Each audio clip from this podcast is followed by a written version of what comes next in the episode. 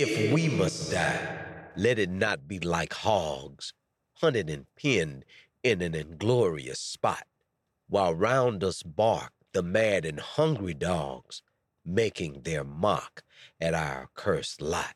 If we must die, oh, let us nobly die, so that our precious blood may not be shed in vain, though even the monsters we defy shall be constrained to honor us, though dead. O kinsmen, we must meet the common foe. Though far outnumbered, let us show us brave, and for their thousand blows deal one death blow. What though before us lies the open grave? Like men will face the murderous, cowardly pack, pressed to the wall, dying but fighting back. Welcome to Voice of Triumph, your go to podcast for celebrating the triumphs and contributions of Black history makers. I'm your host, Brock Anderson, and today we're diving into the life and legacy of Claude McKay, a trailblazing literary figure whose literary work has transcended generations. Early life Claude McKay was born in Jamaica in 1889 and his journey to becoming one of Harlem's leading Renaissance voices was nothing short of remarkable. Growing up in a society marked by racial oppression, McKay's early experiences fueled his passion for social justice and artistic expression. Notable literary work.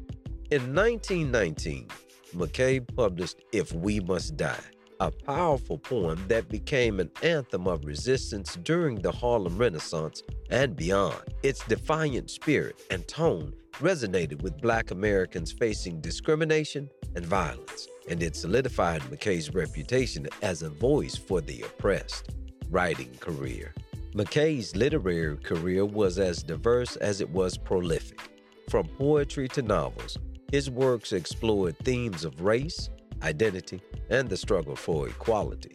In novels like Home to Harlem and Banjo, McKay captured the vibrancy of black life while confronting the harsh realities of racism and discrimination, obstacles, and challenges. Despite facing censorship and criticism, McKay remained steadfast in his commitment to truth and authenticity. His fearless portrayal of Black experiences challenged societal norms and paved the way for future generations of Black writers to tell their story unapologetically. Civil rights advocacy. Beyond his literary achievements, McKay's activism left an indelible mark on the fight for civil rights.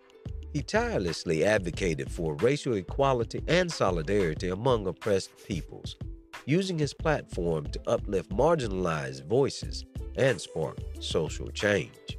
As we reflect on Claude McKay's presence and literary legacy, let us remember his courage, resilience, and unwavering belief in the power of words to transform the world. So don't forget, if you enjoy Voice of Triumph, please share it with your friends and consider subscribing for more inspiring stories of lesser known Black historical figures. I'm Rock Anderson. I hope you join me for the next episode as we continue to celebrate the triumphs of Black history makers, learning about the activist, journalist, and lawyer Mary Ann Shadd Cary. Until then, remember to share, elevate, and inspire.